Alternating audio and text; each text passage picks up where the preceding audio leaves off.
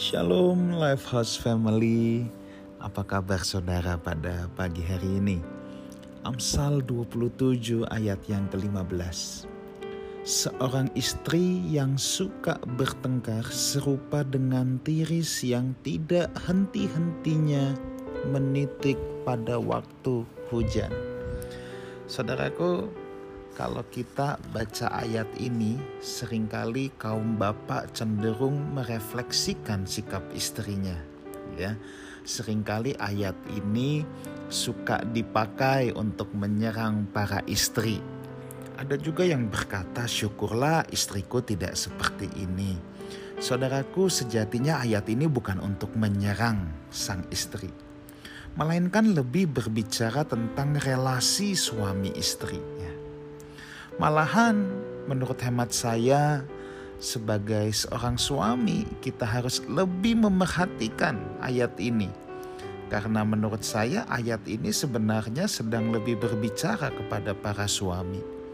Di sini kan dikatakan seorang istri yang suka bertengkar serupa dengan tiris yang tidak henti-hentinya menitik pada waktu hujan. Saudara, ayat ini berbicara tentang seorang istri yang suka berbantah atau berselisih di rumah dengan suami loh, bukan di luar rumah ya. Amsal coba menyamakan seperti tetesan air hujan yang tidak akan berhenti ya, selama hujan masih berlangsung. Di situ dikatakan tidak henti-hentinya menitik pada waktu hujan. Demikianlah istri yang terus berbantahan dengan suaminya. Perhatikan kata waktu hujan. Artinya apa, saudara? Berarti ada penyebab mengapa tetesan air terus berlangsung. Kalau hujan berhenti, maka tetesan air juga akan berhenti. Selama masih ada hujan, tetesan air itu tidak akan pernah berhenti. Perempuan memang sejak awal diciptakan Tuhan bukan sebagai pemimpin laki-laki, tetapi sebagai penolong.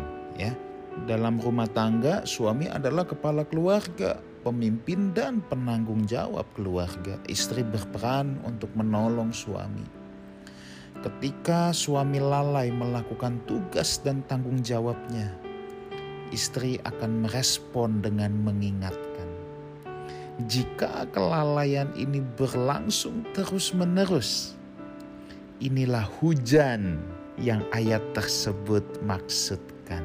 Ya, coba kalau dihentikan hujan, maka tetesan, tirisan, atau kalau kita baca dengan bantahan istri akan berhenti.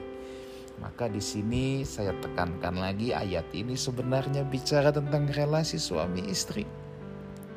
Jangan cepat-cepat menyalahkan istri yang bersungut-sungut, istri yang berbantah-bantahan seperti tetesan hujan. Tetesan air pada waktu hujan. Kenapa terus netes? Karena masih hujan. Coba kalau hujannya stop. Nah, disinilah kita harus merenung, saudara ya.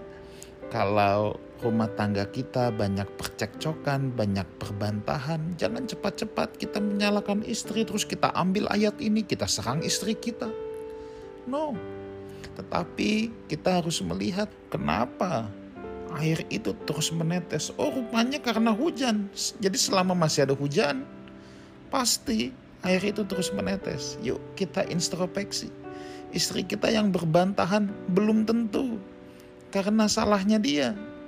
Bisa saja karena kita yang lalai dan tidak bertanggung jawab. Saudaraku, sejatinya pernikahan dua menjadi satu. Jadi saya harus ingatkan kepada kita semua yang telah berkeluarga, yang mendengarkan perenungan ini.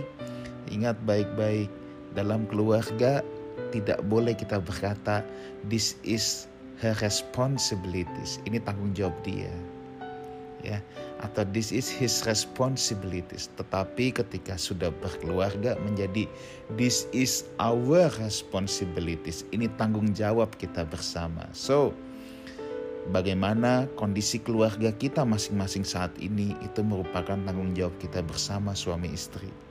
Kalau keluarga kita bahagia, rukun, itu pun merupakan keberhasilan suami istri, bukan satu pihak. Tapi kalau keluarga kita penuh perbantahan, pasti ada kegagalan dua pihak, bukan hanya satu pihak. Tuhan menyertai kita semua. Haleluya.